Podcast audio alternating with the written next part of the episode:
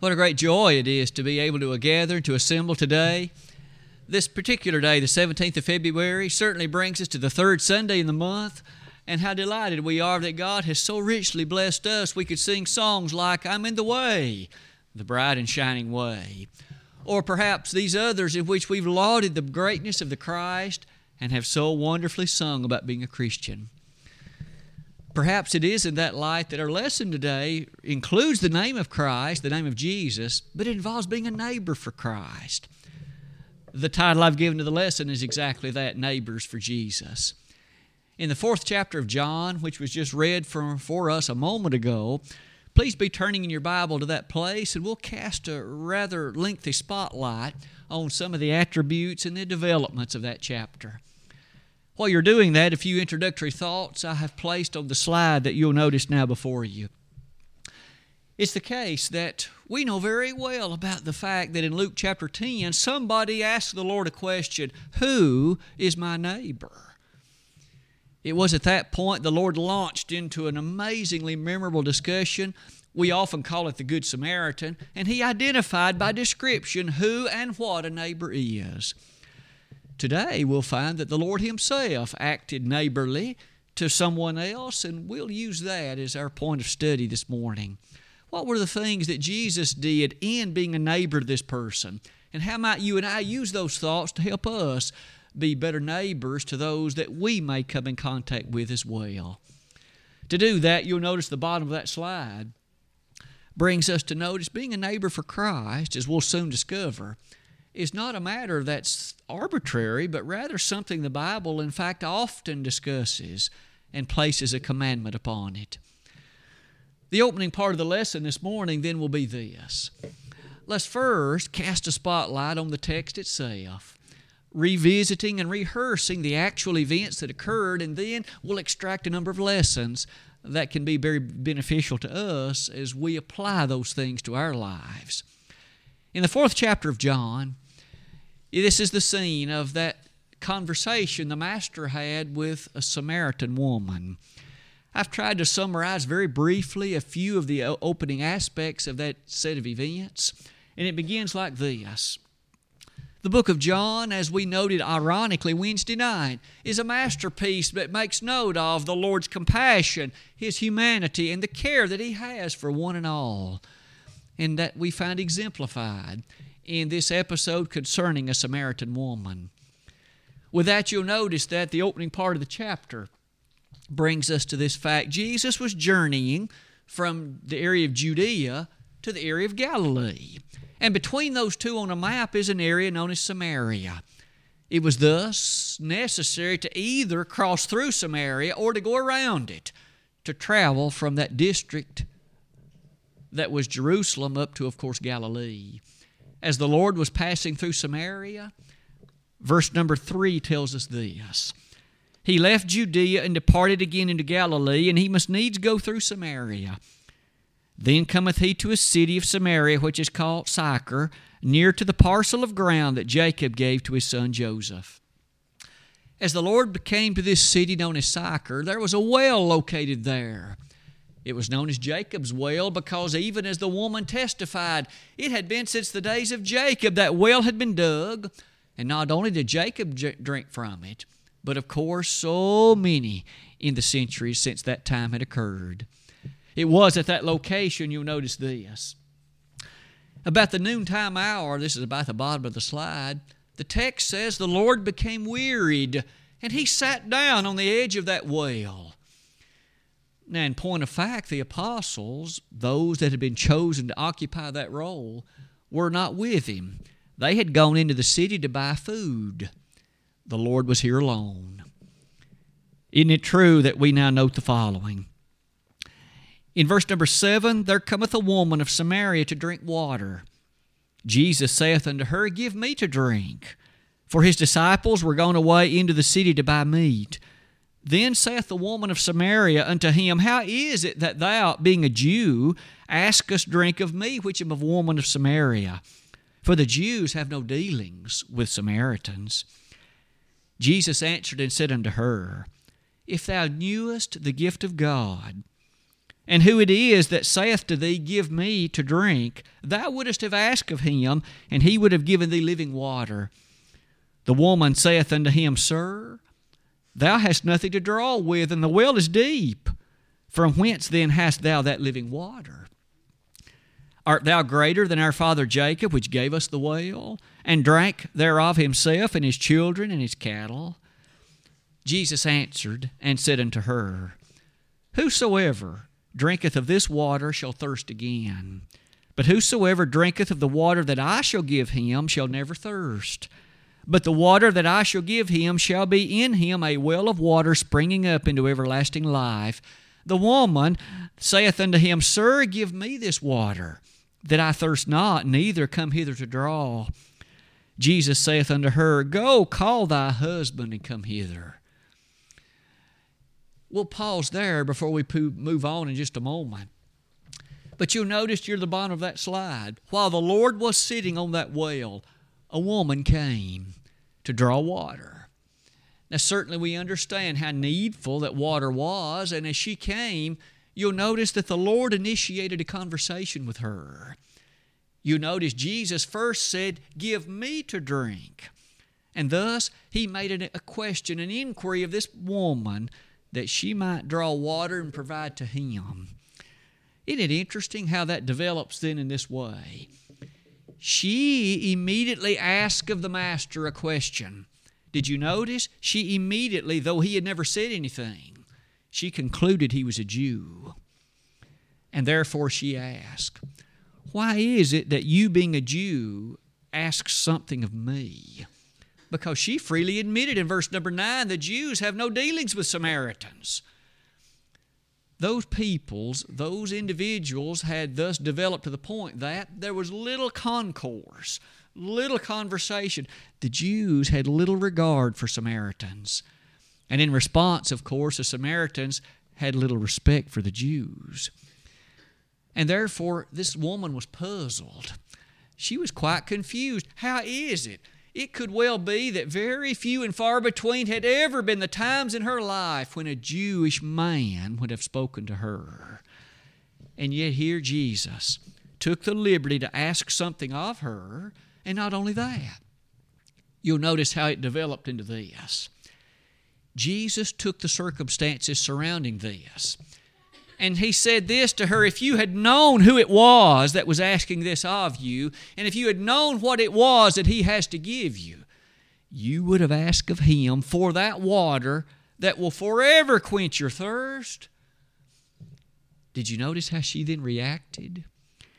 She thus quickly said in verse number 11, Sir, thou hast nothing to draw with, and the well is deep. Where then are you going to get this water? She was still thinking, you see, about the literal thing that she had come to get. She had come to draw water, and her mind was fixated upon that consideration. But Jesus wasn't talking about that, and he next said this, verse number 13 Whosoever drinketh of this water, you might could even imagine the Lord gesturing, whoever drinks of this water will thirst again. But verse 14, Whosoever drinketh of the water that I shall give him shall never thirst. Never thirst. At that point, you can easily appreciate then the woman's reply, verse 15 Sir, give me this water, that I thirst not, neither come hither to draw. She was so excited at thought, Please give me this water of which you speak, this water such that it'll forever quench thirst and I'll not need to draw for it. You'll notice on the slide before us, it was at that point that the Master had now intrigued her soul that a deeply spiritual conversation was able to take place. Already the Lord had whetted her appetite about the concern, the, the consideration of water.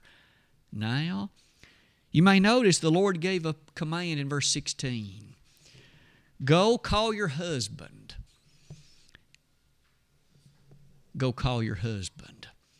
You see, the good news the Lord was about to share was not only something needful and interesting for her, but it would also be vital and essential also for others, including her husband.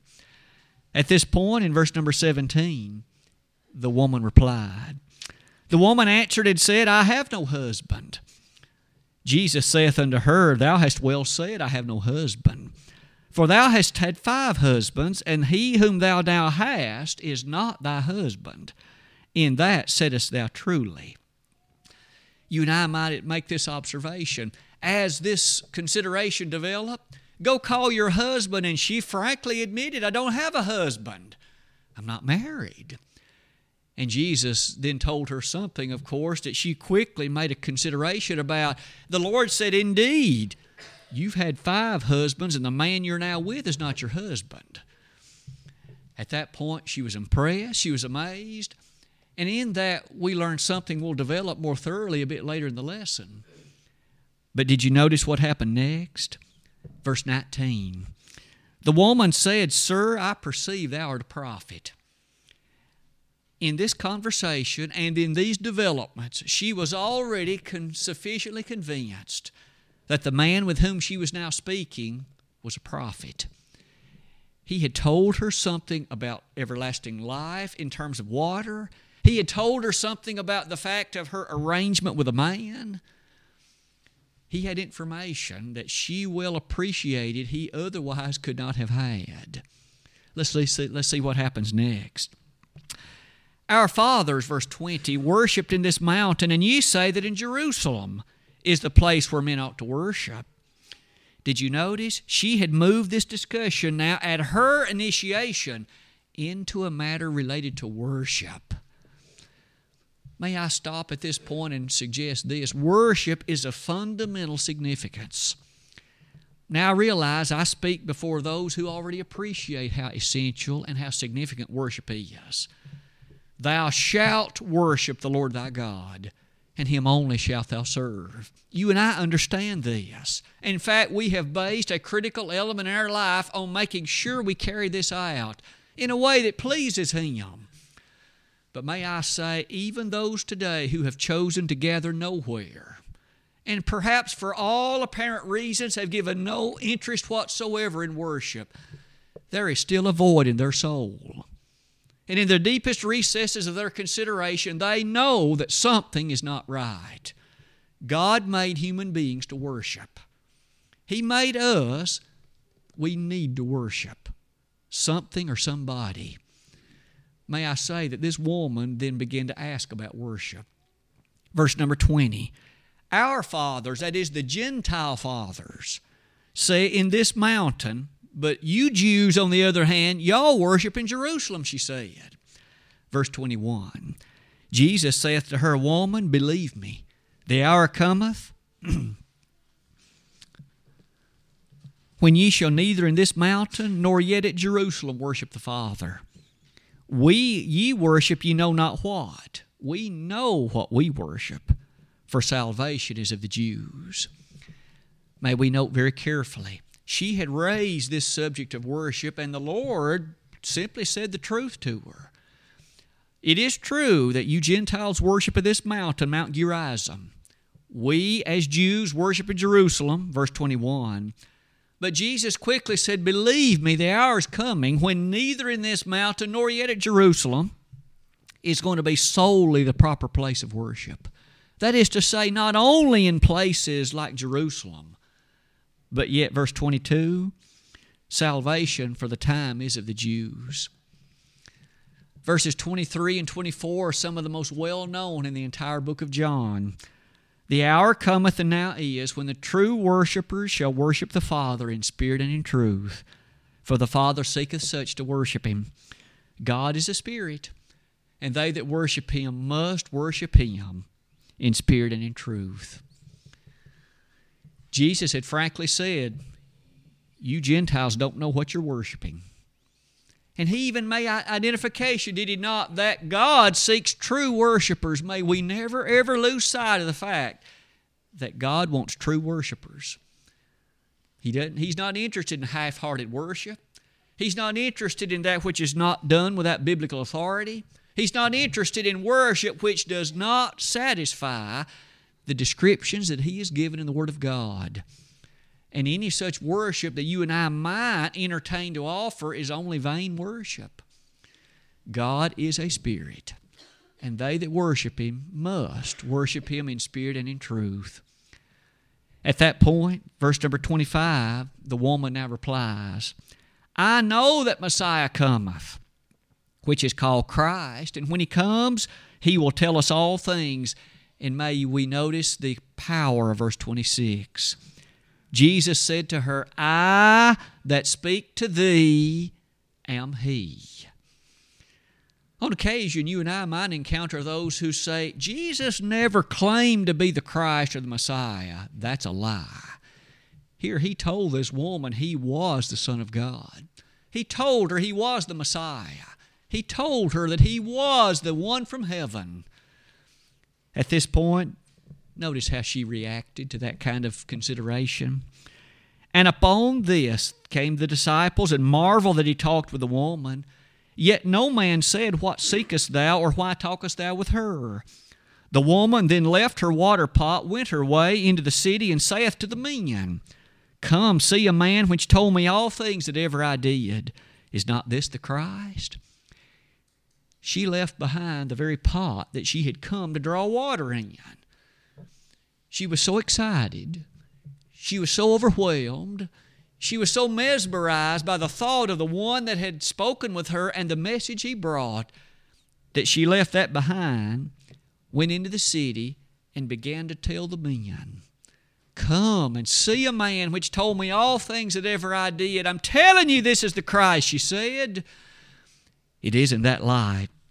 Verse 30 Then they went out of the city and came unto him those men came to see this gentleman, this man of whom she spoke. At that point, as you and I come near the close of this slide, you notice that this woman, her life had been rather amazingly altered. The remaining things before us on this slide begin like this. Verses 31 and following, Jesus gave some powerful instructions to those apostles about the nature of this woman the nature of the work before them, and the great character of the church. To summarize some of those matters on that slide, as you'll notice, the Lord stayed two days in that district, in that area. And then you'll notice there were many who came to know about the Master. This episode has been one that we've just briefly attempted to highlight. And now some lessons that I would suggest could be very meaningful to you and me this morning. Lesson number one is this one. May I ask that we think about what was the neighborliness which Jesus exhibited? If it is the case, and it is, that you and I are told to have the mind of Christ, Philippians 2 5, and if it is the case that we are commanded to love thy neighbor as thyself, Mark 12, verse 31, then suffice it to say, let's ask, how was Jesus a neighbor to this woman? What was it that he did? The first observation would begin, it seems to me, like this There is a powerful observation that comes to you and me today. You and me are required, you and I must be neighbors. I quoted that verse a moment ago, and maybe it's time to notice it again.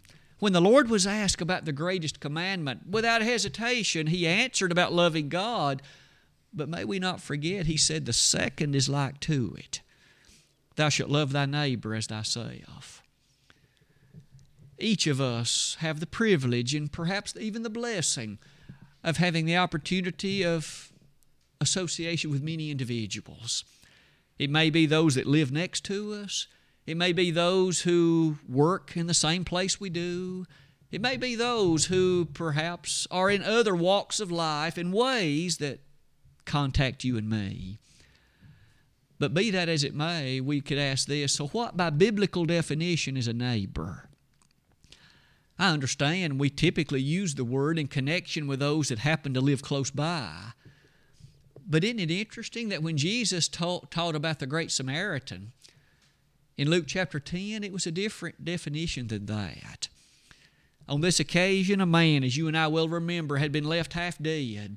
He'd been robbed and beaten up, and when he was, you notice he was merely left unable to fend for himself in the open elements. But isn't it true that you would think, in a very thankful way, a priest came by? A person who obviously should have known the character of the law of Moses and knew the nature of what it was like to be a neighbor. For after all, in Luke 9, or rather Leviticus 19, they were commanded to act in that neighborly fashion. And yet the Levite looked upon him, passed by on the other side.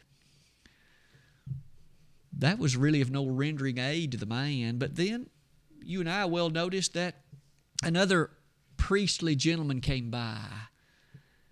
One more time, a person you might have thought would render aid, but he didn't. At that point, a Samaritan came by. That Samaritan offered assistance, offered help. And when the lawyer had asked, Who is my neighbor? this was the Lord's definition. And in the closing verses of that parable in Luke 10, verse 37, it is there said that, of course, you go and do likewise. Who is my neighbor? It is anyone that you and I are privileged to be able to help, anyone that we are capable of assisting. May I say that the Lord gave to this woman the greatest assistance that was possible. He not only offered to her the physicality of a conversation, but something far greater the nature of the knowledge of the gospel. He talked about living water. He talked about the truth, and so much so, the nature of the Messiah that she, with, with excitement, went to tell others about it. Let's add to that the following. As you and I look at this opening example, how often are we taught then, such as in 1 John 3, verses 17 and 18? Love is not that which is merely spoken.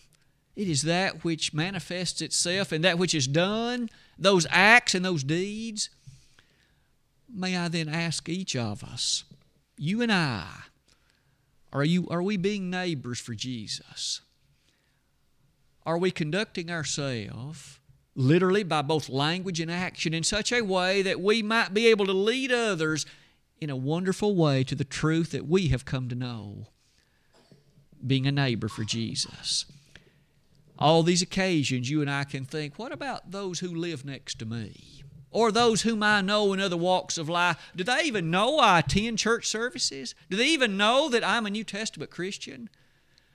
If they don't know that, then perhaps that speaks rather strongly to the fact that I haven't been a terribly good neighbor in at least every way I could be. It didn't take this woman long to learn that Jesus had a message for her, and he shared it in such a loving and dramatic way. Maybe you and I can learn the greatness and the power of such a consideration. Lesson number two. To that, why don't we add this one? This one is certainly a very meaningful thing. The truth of example, the issue that surrounds it. Here was a situation where, quite likely, this woman had never seen Jesus before. And yet, it didn't take her long until she could say, Sir, I perceive thou art a prophet. What does that indicate about the Lord's behavior, His language, the way He conducted Himself? Isn't it evident that that speaks highly to the fact that the way He spoke, what He spoke, and the way He carried Himself was such that He impressed her so with His godliness? He lived an open example of truthfulness. Oh, how greatly that demand is of you and I. In fact, we might go so far as to say, even if we share the message of Christ or attempt to do that with others, if others quickly perceive that our language is rather unwholesome and our life is not as it ought to be, they will have very little interest in that conversation going any further. Isn't it fair to say that if our conviction of Christ and our connection to Him is so shallow and so weak, that the truth of Christ is not manifested in our life, why should anyone else, anybody else want what we claim to have? The answer speaks for itself, doesn't it? Suffice it to say that the whole Bible, throughout it seems, lays an emphasis upon that matter. In Matthew chapter 5, verse 16, Isn't it there that we read, Let your light so shine before men, that they may see your good works and glorify your Father which is in heaven? As those that we're privileged to know look upon us and appreciate what we stand for and the kind of individuals we are, they ought to be convicted that we truly are those who don't say one thing and do something else. We live what we claim to preach, and we are who we claim to be. And we thus would like them to know that treasure of contentment that we know. This woman surely gleaned that, gleaned that about Jesus. Might I invite you to consider this as well? Isn't it true how desperately our world needs that kind of an example? Proverbs 14:34 Righteousness exalteth a nation, but sin is a reproach to any people. We prayed for it earlier today in our assembly. We know how desperately that our world needs Christian examples. We understand it well. So often individuals choose to move on tangents of life and choose to do things that are sinful, and they choose to do things that are not in keeping with the truth of God. We know that that isn't pleasing to God, and we know our land suffers because of it. Shouldn't you and I then choose to live before them the wholesomeness and the reality of what righteousness is all about? Let's add to that one more. In Matthew 5, verse 6, Jesus placed a blessing upon certain individuals, and it reads like this Blessed are they which do hunger and thirst after righteousness, for they shall be filled. This woman perceived that the Lord had something that she wanted. I hope that you and I always so live in such a way others will see, I want what He's got. I want the kind of life that she lives. I want the appreciation of my children, and my grandchildren, having the kind of comportment and the kind of behavior they that family's got. They're Christians, and their children love the Lord, and they are people who, in fact, strive to live in harmony with the Word of God. It would seem as though this woman saw something in the Christ that was so very unique and special. What about lesson three? What else might we consider? May I call your attention again to verses 12 and following. In the conversation that Jesus had with this Samaritan woman, I've merely entitled this one, Leading to Jesus. Jesus first asked her, Give me water to drink. He started a conversation with something with which she was familiar the water that she had come to draw. But very quickly thereafter, that conversation was turned by the infinite wisdom of Christ into a direction about spiritual water, and shortly thereafter to a full blown consideration of spiritual matters. There's a great deal of wisdom in that. You and I know that we have the Word of God and we have the conviction of the truth that it is. And we have given our life over to the Master. In our desire to share that truth with others, Look at how Jesus did it. He piqued her interest in matters touching what was so vitally important to her. There's a great deal of wisdom in that.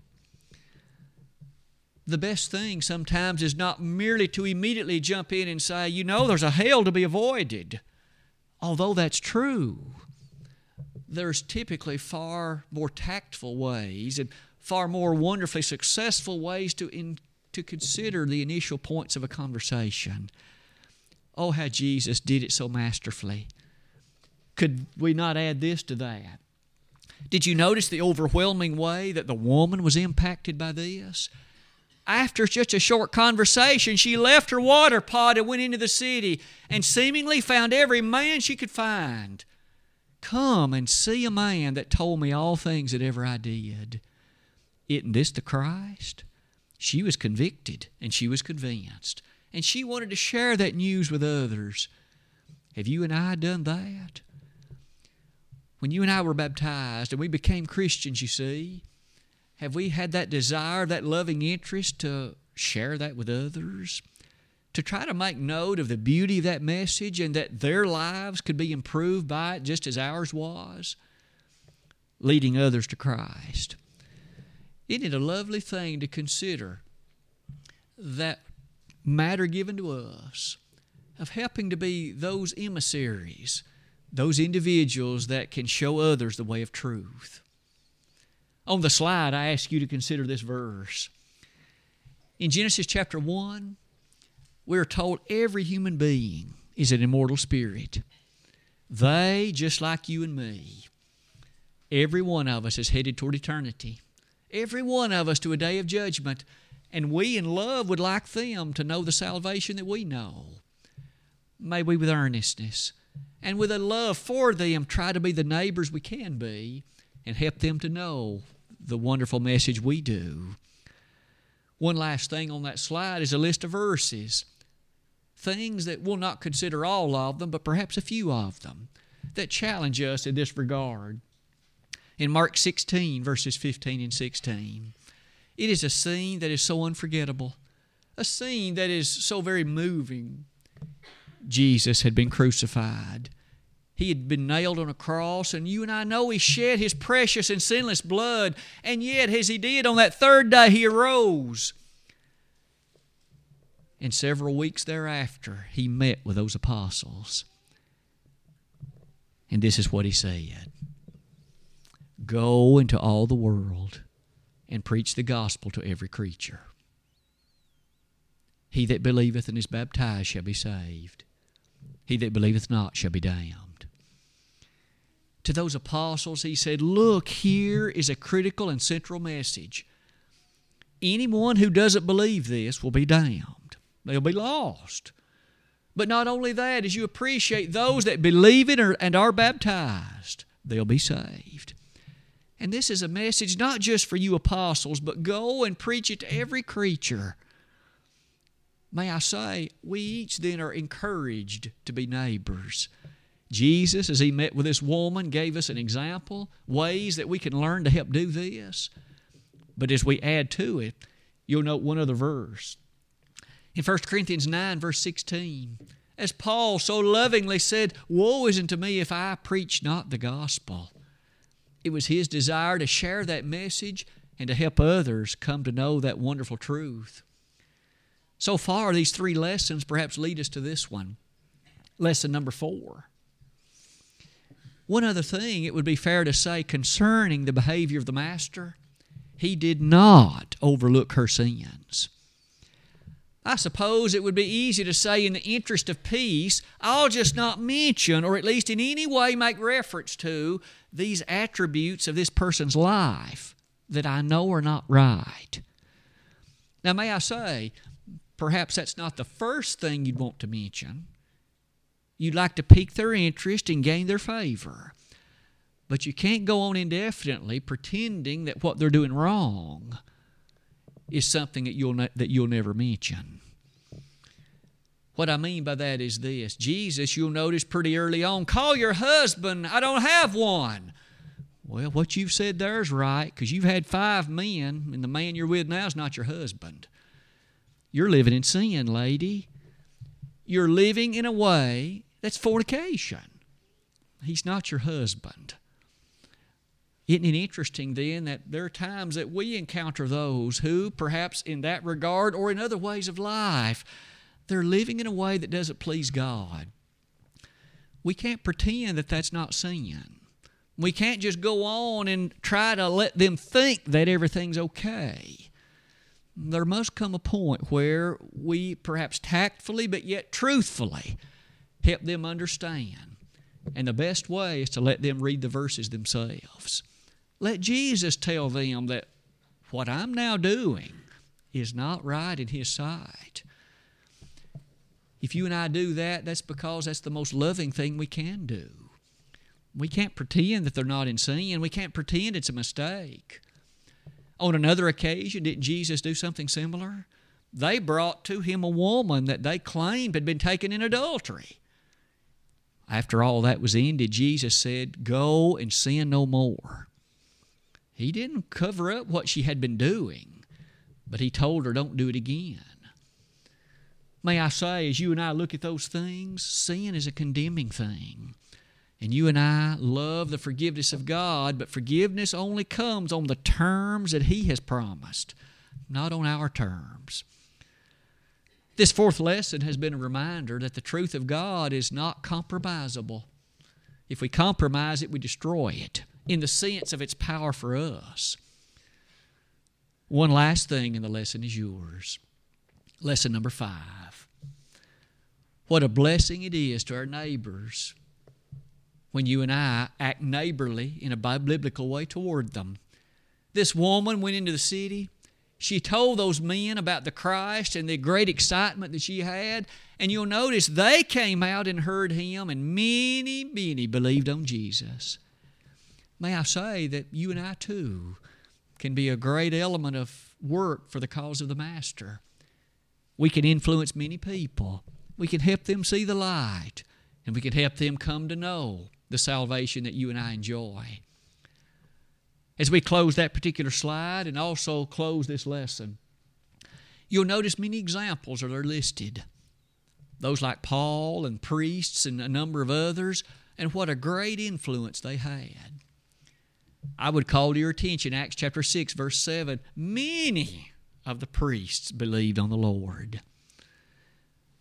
There are those in your life and mine those that we're privileged to know, those who are not members of the body of Christ. As neighbors, you and I to them would wish to help them come to know the Jesus that we know, the salvation that we feel, to be neighbors as Jesus was to that Samaritan woman. Today, as we examine ourselves, may I say, if there's someone in the audience that has never obeyed the gospel, don't you realize that Jesus came that you might be saved? He came and shed His blood that you might come to know the nature of the gospel. And in that way, you could, of course, etch your name in that honor roll of consideration for heaven. If we could help you today in, obey, in obeying the gospel initially, you must believe in Jesus with all of your heart, repent of your sins, confess His name, and be baptized. The baptismal waters are ready. All that could be taken care of in just a few minutes. If you have become a Christian and you have known the sweetness of neighborliness, but maybe that fervor is gone, the ardor is a long distant memory, why don't you come back today to your first love? Be re energized with the truth of the gospel. Things known publicly, we'll pray to God, of course, that He'll forgive you of any and all of them, and upon your repentance, upon your repentance and your confession, He'll forgive them. Today, if we could be of assistance in any of these ways, we want to do that at once while together we stand and while we sing.